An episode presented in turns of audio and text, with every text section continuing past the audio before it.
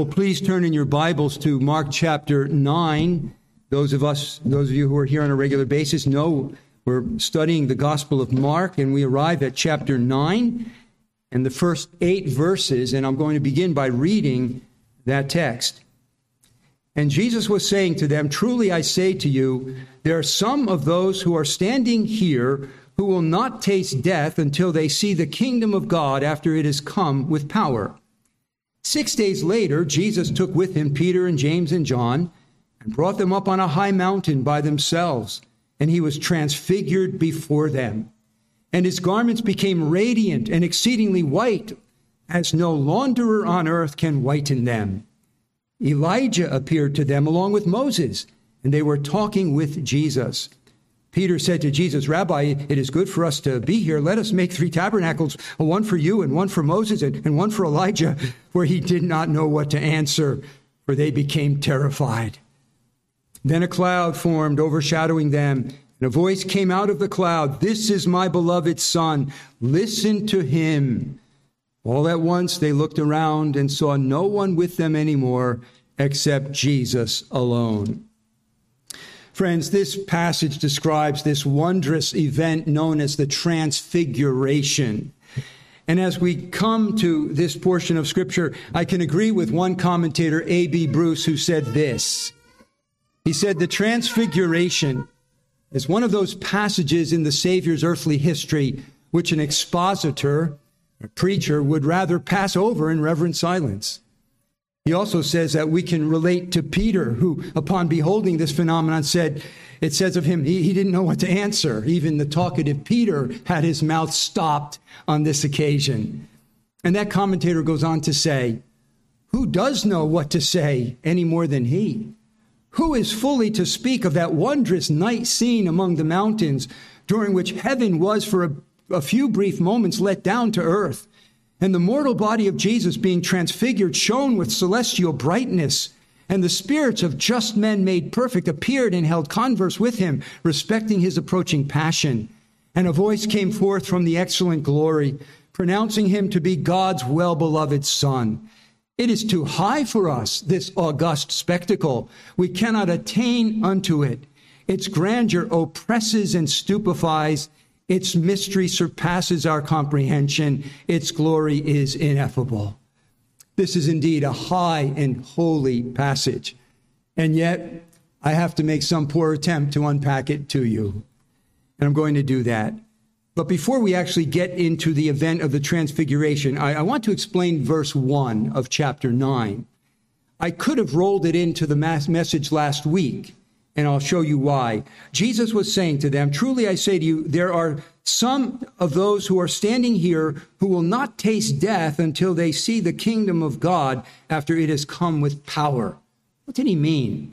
Well, remember from the previous passage, which we studied last week, Jesus has set forth the terms of discipleship. If anyone would come after me, let him deny himself, take up his cross, and follow me. And then he ends by saying, If anyone is ashamed of me and my words, the Son of Man, Jesus, will, will be ashamed of him when he comes in his glory. Why the next statement here? It seems that perhaps it's, it's spoken by Jesus to confirm, and I will come in my glory someday. And to prove that I will one day come in glory, I'm going to give you a foretaste of that glory so that some of you will still be alive when the kingdom of God has come with power. Now, the big question is when is he, what event is he talking about here? And commentators differ. Some think he's talking about the transfiguration that follows.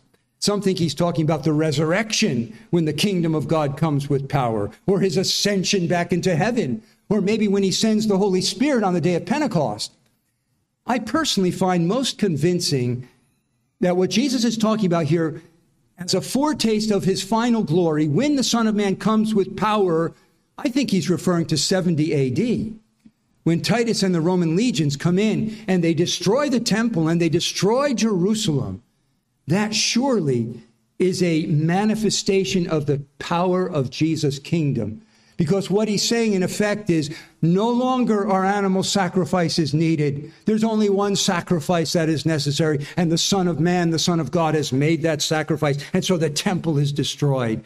I believe that is the foretaste of the final kingdom glory that Jesus is speaking of. But it may also be a reference to that foretaste of glory that we see here in the Transfiguration. But as to the Transfiguration, I want us to see three things the persons involved, the event described, and then the significance explained. So let's begin with the persons involved. In this little story, this scenario, there are four players, four persons the disciples, the Lord Jesus Christ, the heavenly visitors, Moses and Elijah, and the voice from heaven, which is clearly the voice of God the Father. Let's consider each of these personages. First, there are the disciples. Six days later, Jesus took with him Peter, James, and John. He didn't take all the 12, he just took three. And we ask why? And, and we're not told. But this was not the only occasion that he took that little inner circle to be with him. Do you remember earlier in the gospel when he raised from the dead the daughter of Jairus? He took with him Peter, James, and John alone to witness that miracle. In the Garden of Gethsemane, to draw near to him in the intensity of his agony in the garden, he took Peter, James, and John. Why? Well, we're not told. I think we can safely speculate that Peter and James were leaders in the early church, and John is called the beloved disciple. So, for some reason, these were privileged in, uh, in ways that the other disciples were not. Where were the disciples at this time in their experience and understanding? Well, these three were part of the 12 apostles, which Mark 3:14 says Jesus spent all night praying and chose 12 that they might be with him and that he might send them out to preach. And in the 2 years of Jesus' ministry so far, they had seen an awful lot. They had seen his power to heal blind people and deaf people and deaf and dumb people and crippled people, seen his power to heal disease and, and to do works over nature and to create bread to feed thousands of people from a few loaves and, and his power to cast out demons. They had listened to his astounding teaching. And to what effect had they experienced all of that? Well, six days earlier, Peter had made the confession, You are the Christ. But remember, we saw how defective was their understanding of the Christ and his mission. Because shortly after that, as Jesus begins to explain that the, the Christ, the Messiah, has to suffer many things and be killed, Peter recoils in disbelief and he, he actually rebukes Jesus. They could, they, they had a wrong idea about the Messiah's kingdom. They couldn't reconcile Jesus' suffering with the notion they had of a conquering king Messiah. So they had seen a lot. They knew Jesus was the Messiah, but they didn't understand what kind of a Messiah he had come to be. So we have the disciples in this scenario. Then we have Jesus. For more than two years, if we include the early Judean ministry, which Mark does not talk about, and the great Galilean ministry, which Mark does talk about, for two years, Jesus had gone about doing good. Multitudes have experienced his healing touch. Like I said, lepers and blind people and deaf people and, and the diseased. The demonized had been set free by his words. Thousands had heard his authoritative but kind voice teaching them in stark contrast to the dull dronings of the tradition bound scribes of that day. But what fruit had Jesus' ministry borne thus far? Well, the entire religious establishment was against him. The, the, Pharisees and Sadducees were stalking him, trying to trap him in his words, plotting his death. The politically bent Herodians teamed up with them, although they wouldn't have been friends otherwise. They were united in their opposition to Jesus. His hometown of Nazareth was so offended they tried to throw him off a cliff. One city where he had healed the demoniac, the Gerasenes, they said, Get out of town, leave our shores, we don't want you here. And as far as the vast multitudes of people, oh, they thronged to, to, to hear him teach, and they were the glad beneficiaries of his healing touch. But the crowds were very fickle, right? Their commitment to Jesus was rather superficial. And then we have the 12 disciples. They were surely devoted to Jesus, but how dull they were in their understanding. Remember the storm that Jesus stills at sea? And he says to them, Why are you so timid? How is it that you have no faith? When he comes to them walking on the sea, they are terrified. And he has to say these words to them in Mark 6 51. He said, They had not gained any insight from the incident of the loaves, but their heart was hardened. When he spoke to them about the leaven, beware of the leaven of the Pharisees, all they could think about, oh, we forgot to take bread. They were so carnal in their thinking, they were so ignorant of his messianic mission. And then recently, as he begins to explain that the Messiah is going to have to suffer and die, Peter has the audacity to take him aside and rebuke him. This can't happen to you, Jesus. The point is this as Jesus is facing the cross, he has precious few earthly comforts to strengthen him in the way. Even his closest friends couldn't sympathize. They didn't understand what he was about to face on the cross and he has few earthly comforts. And there's reason to believe, as I'll explain in a few minutes, that as this transfiguration takes place, Jesus has his sufferings uh, in, in his mind. Luke tells us he had come up to that mountain to pray. And Luke also tells us that his discussion with Moses and Elijah was about his exodus. That's the Greek word, literally his departure, his death. So as Jesus is on this mountain, he has his upcoming suffering and death on the cross in his mind. And so we have Jesus. And then we have these heavenly visitors, these heavenly participants. There is Moses. Why is Moses there? Moses is the representative of the law given on Mount Sinai. Moses represents the old covenant, which is preparatory to the new covenant. What is the purpose of the law? Galatians 3 tells us the law is our tutor to lead us to Christ. Paul says in Romans 3, by the law comes the knowledge of sin. God gave us the law to show us we can't keep the law and to send us to a Savior. And so Moses represents the law, and he, as such, he points to Jesus as the one who kept the law on behalf of his people. Moses also represents the sacrificial system of the Old Testament, all the animal sacrifices.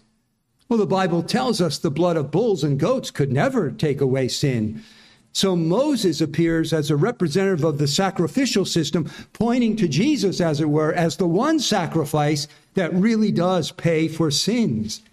And so Moses shows up as representative of the law of God. Elijah appears. Elijah, of course, is representative of what? The prophets, the prophetic ministry.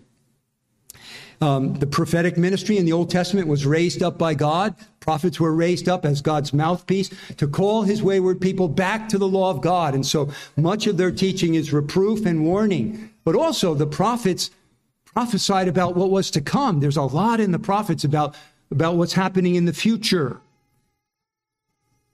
Elijah was very much a prophet like Jesus, in that they were both lonely voices, boldly speaking God's word to an apostate generation. In the case of Elijah, the nation had largely turned to Baal worship. And of course, when Jesus comes on the scene, the nation is, is led by Pharisees who are choked with traditions and their heart is far from God. And so the ministry of Elijah and the ministry of Jesus are very much the same. As the representative of the prophetic ministry, Elijah points to the fact that Jesus is the fulfillment of all of the prophecies made about him in the Old Testament.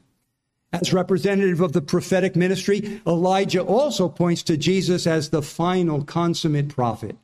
God said to Moses in Deuteronomy 18, God's good, I'm going to raise up a prophet like you from among the people, and you will listen to him. And Jesus, of course, is the capstone prophet he is the final prophet. He's the consummate prophet, even as it says in Hebrews 1 1. In many and various ways, God spoke to our fathers through the prophets, but in these last days, He has spoken to us in His Son. And so we have these two heavenly visitors Moses representing the law, Elijah representing the prophets. And finally, in this setting, there is a voice out of the cloud, clearly the voice of God the Father. It's God the Father who planned salvation in eternity past. He is the great planner of salvation. The work of salvation is, is the work of the Trinity. The Father planned it, Jesus came and procured it, and the Holy Spirit comes and presents it to us. The Father is the great designer of the plan of salvation. And Jesus, over and over again, especially in the Gospel of John, it is recorded, he came to do the will of the Father. The will of the Father was to carry out this plan of salvation. So we have the persons involved in this stupendous event. Now let's look at the event described. Let's just take several aspects of this event and understand what's going on. First of all, the setting of the event. Verse 2 says, Six days later, Jesus took him with him, Peter and James and John, and brought them up on a high mountain. Let's just pause there. The setting. It was a high mountain. Perhaps you know, but mountains are significant in the Bible. Mountains are places where God manifests his glory. God gave the law on Mount Sinai, and he displayed his glory in such a way that the people were trembling and terrified. The manifestation of God on Mount Sinai. Elijah battled with the prophets of Baal on Mount Carmel, that great battle between the true and living God and these false gods where Elijah called down God's fire from heaven. He had doused the altar three times, and when the fire came, it consumed not only the burnt offering, not only the wood, which are combustible, but even the stones and the dust were burned up in the fire of God, proving that God is the true God, answering from heaven. That was on a mountain, Mount Carmel.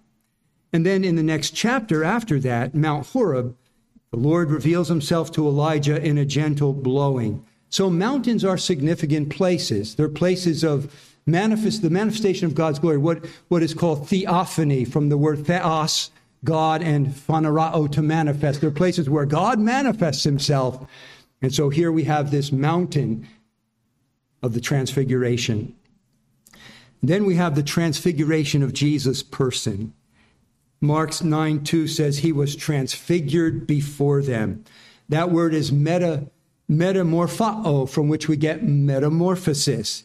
It's a transformation that is outwardly visible, right? We see that in the caterpillar turning into the butterfly, and it's visible. You can tell the difference, can't you, kids, between a caterpillar and a butterfly? Now it's a caterpillar, now it's a butterfly. It's transformed, it's metamorphosized. And Jesus was metamorphosized in front of them. It says his garments were as radiant and exceedingly white as no launderer on earth can whiten them. What they have here is reminiscent of the Shekinah glory. When, when the Lord manifested his presence in the, in the old covenant temple, there was the Shekinah, this brightness, this radiance, and Jesus is manifesting that Shekinah as if he himself were Jehovah, Yahweh, and he is. And then there's the conversation with Moses and Elijah. As they were beholding this radiance of Jesus, these two other forms appear. Now, we all ask the question how did they know that they were Moses and Elijah, right?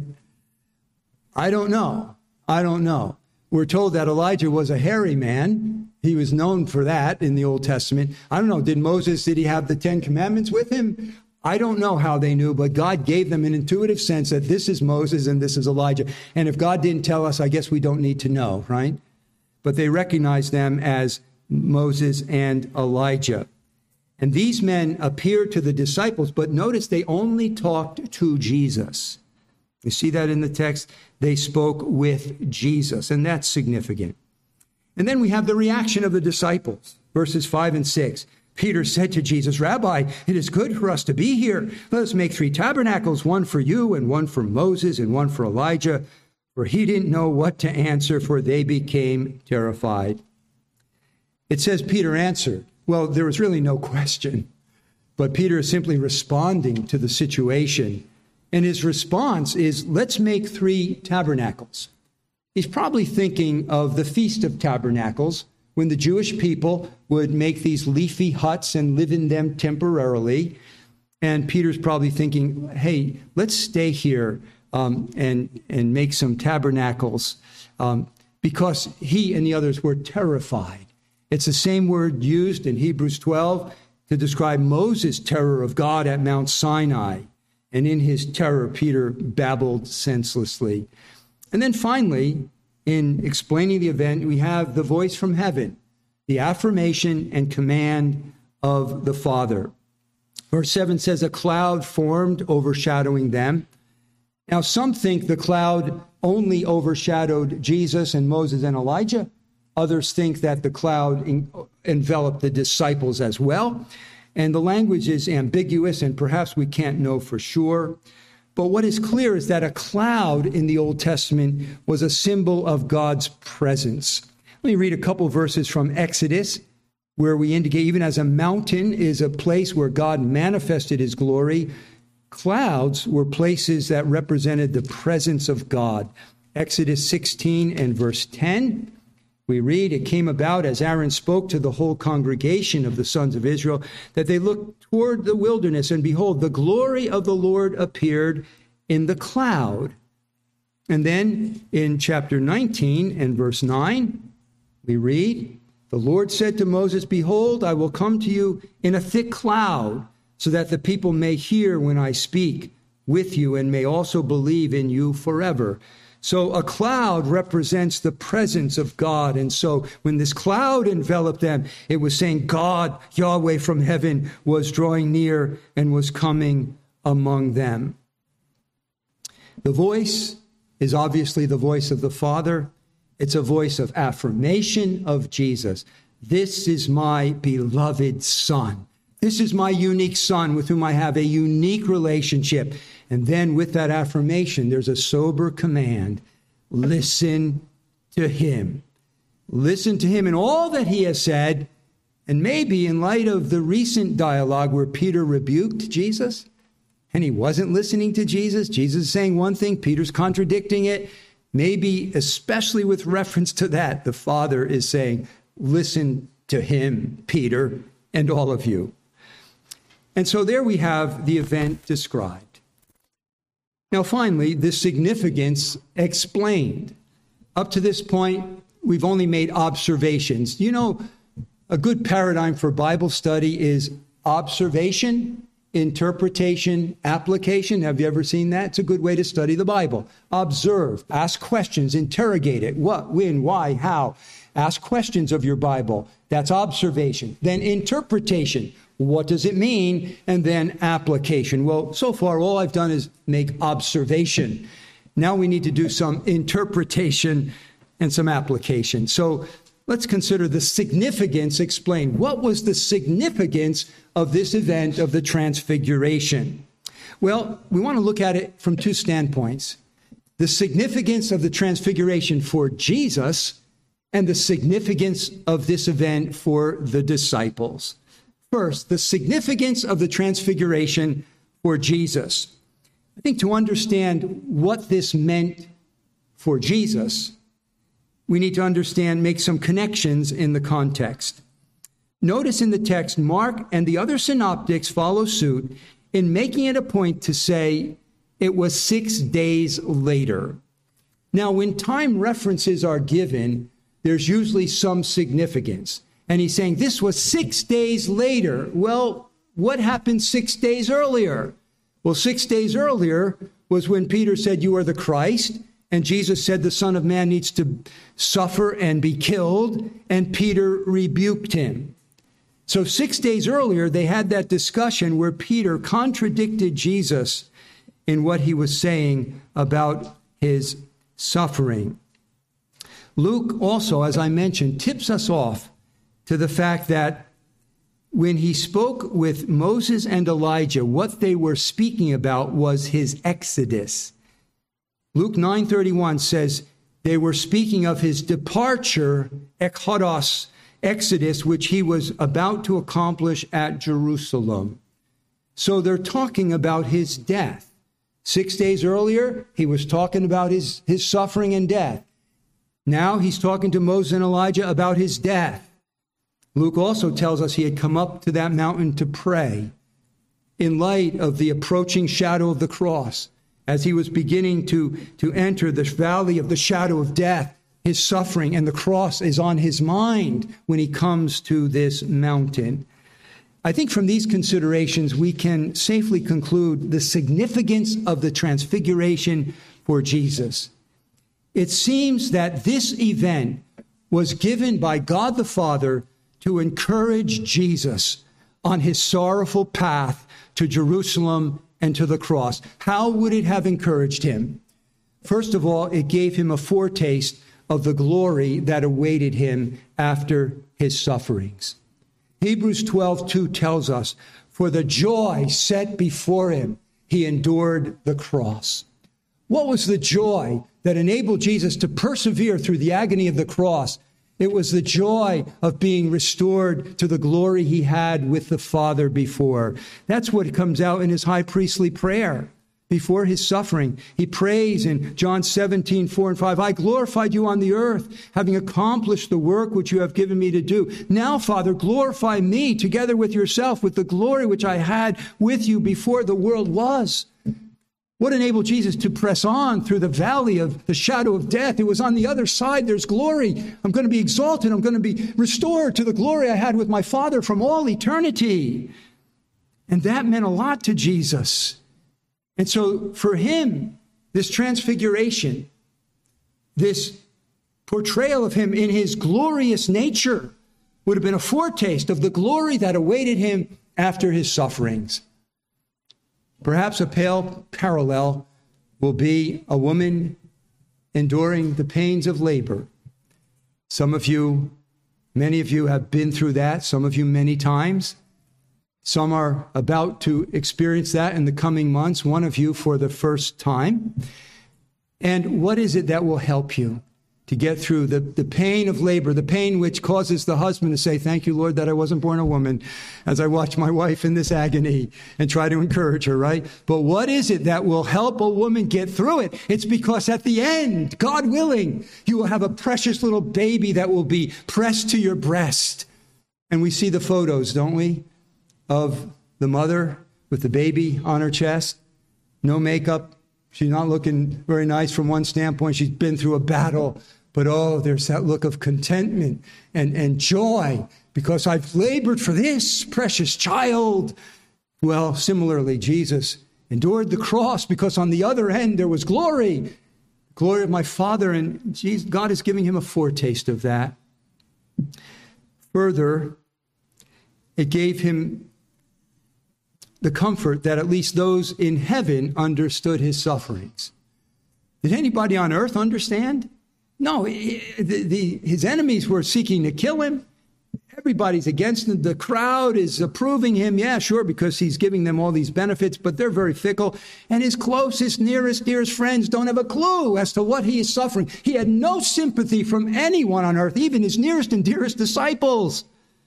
But the Father is saying, I'm going to give you some encouragement from heaven.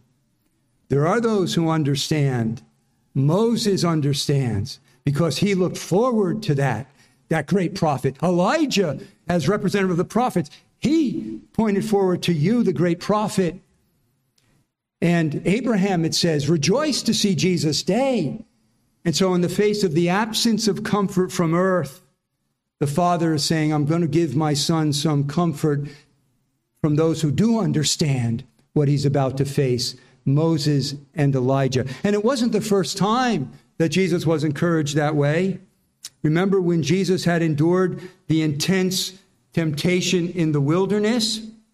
Then, on that occasion, um, God sent his angels to comfort him.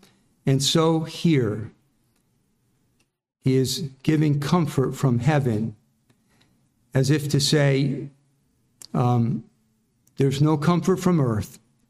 Vain is the help of mortal man, but here's some encouragement from heaven. And so the Father sends to his beloved Son these messengers who have encouraged him. Well, at least angels have encouraged him before now, Moses and Elijah. And a third significance for Jesus it gave him the joyful assurance of his Father's approval. There are three times that the Father spoke from heaven with approval or approbation of his Son. Remember at his baptism, The Spirit descends upon him, and the voice comes from heaven This is my beloved Son, in whom I am well pleased. On one other occasion, recorded in John 12, as Jesus is getting close to the cross, he says, Now is my soul troubled. What shall I say? Father, save me from this hour?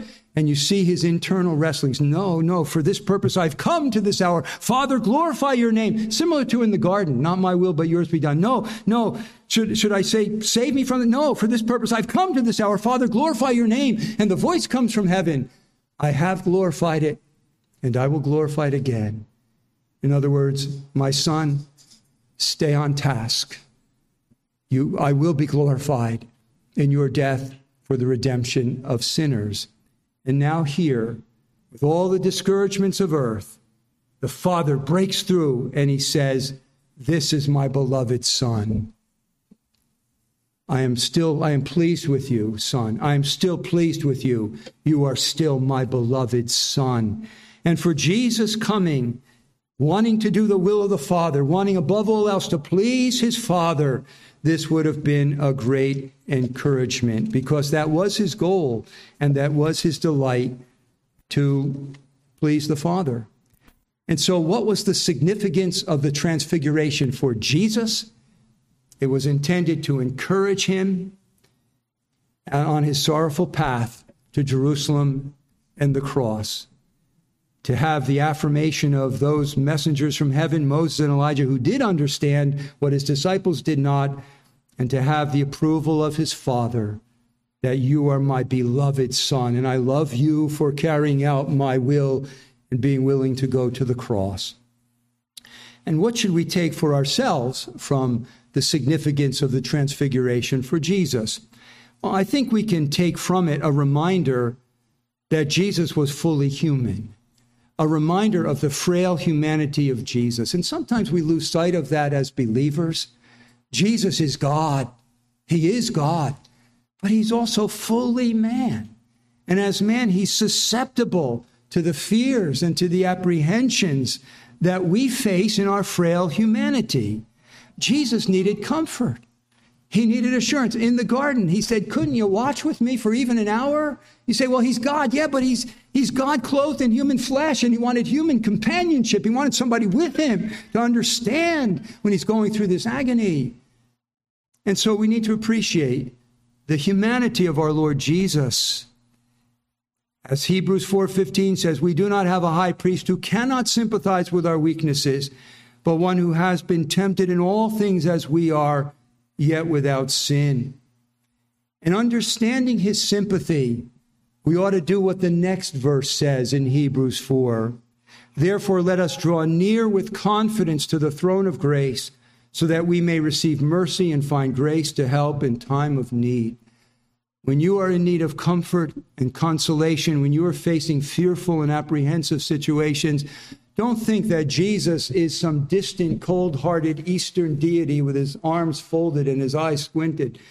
He went through it himself. He understands the loneliness, he understands the rejection, he understands the need for consolation and comfort, even from his friends.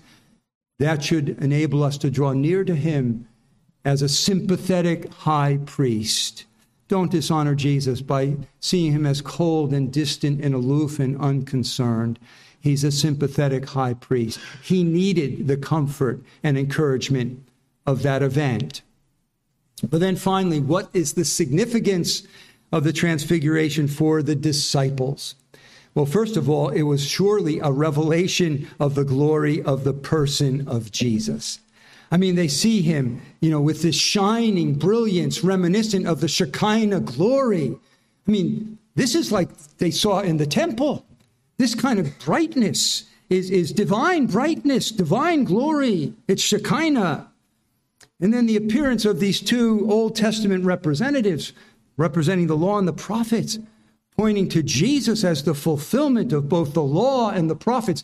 Later on, in his resurrected form, talking to the two men on the road to Emmaus, he would say, recorded in Luke 24 27, and beginning with Moses and all the prophets, he explained to them all the things concerning himself in all the scriptures. And so they would have seen Moses and Elijah. Why are they here? Because Jesus is the fulfillment of the old covenant, he's the fulfillment of the prophetic ministry. And then there's the conversation, if they overheard it, about his exodus, his departure. And they realize that, wait a minute, this is the second exodus. Moses led an exodus of people, physical deliverance from Egypt. This exodus that Jesus will conduct is a greater exodus. He will lead people not out of physical bondage, but he will lead them out of the bondage of sin into eternal life. This second exodus will be performed by this Jesus we have been following.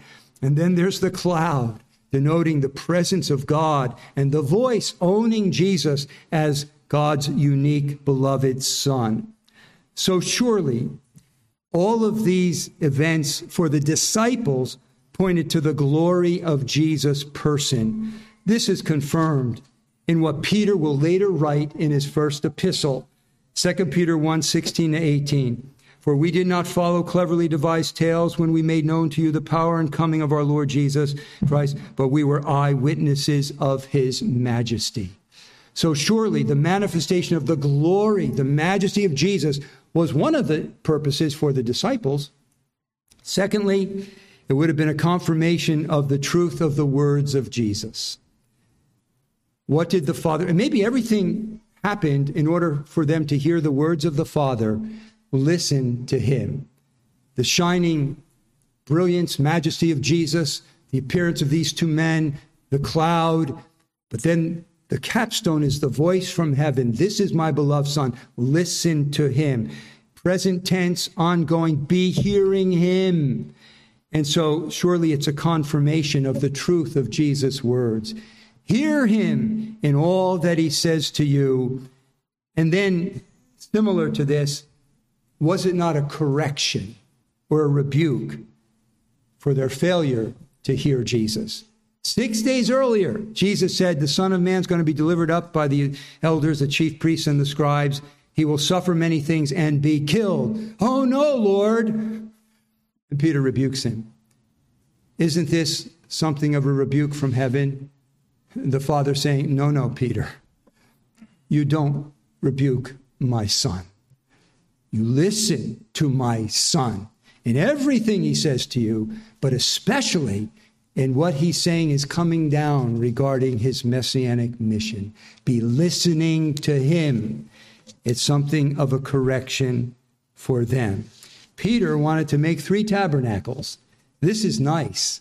Let's just stay here in this glorified setting here. This is sure better than facing those hateful Pharisees, sure better than going down and facing those that fickle crowd. Let's just stay here. Peter had glory on his mind, and Jesus is saying, No. The Father's saying, This isn't the time for glory. This is a time for cross bearing. You got to get down from the mountain and you need to listen to my son and what he is going to suffer and what you are called to suffer as his disciples. And so it's a bit of a correction as well. And so, as we close, what further significance of this event is intended for us? Well, few things. I think this event of the Transfiguration gives us a glimpse of the glory that awaits us as God's people. The Bible tells us we're going to live not in heaven in an ethereal way, floating around. We're going to live in glorified bodies, resurrected bodies on a renovated earth forever, right? New heavens, new earth. I think this gives us a glimpse of, of what we're going to enjoy for all eternity. We will have glorified bodies. Now, Moses and Elijah, were they temporarily given resurrected bodies to appear like this? Well, they, they didn't appear as spirits. They had bodies, and I suppose they would have been glorified, if only temporarily. We will have glorified bodies.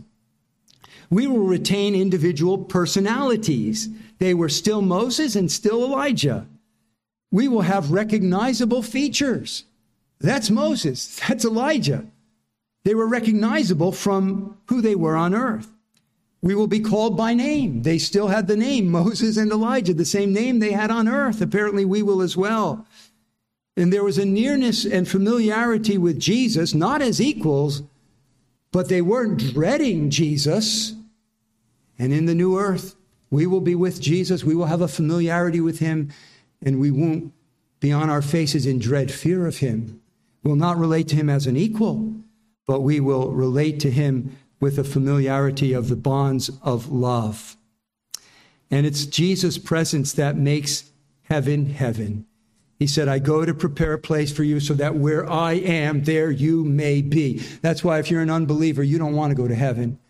Because if you don't love Jesus now, if you don't treasure his presence now, heaven would be hell for you because heaven is all about where Jesus is. But for those of us who have been saved by Jesus, that's what makes heaven heaven. Not metaphorical language about streets of gold. It's going to be a beautiful environment, but it's because Jesus is there. That's what makes heaven heaven for us. And so I say for us, this transfiguration gives us a, little glimpse of the glory that awaits us as God's people. Secondly, it gives us great confidence in the apostolic testimony. Friends, do you ever wonder, really, no matter how long you've been a Christian, is this real?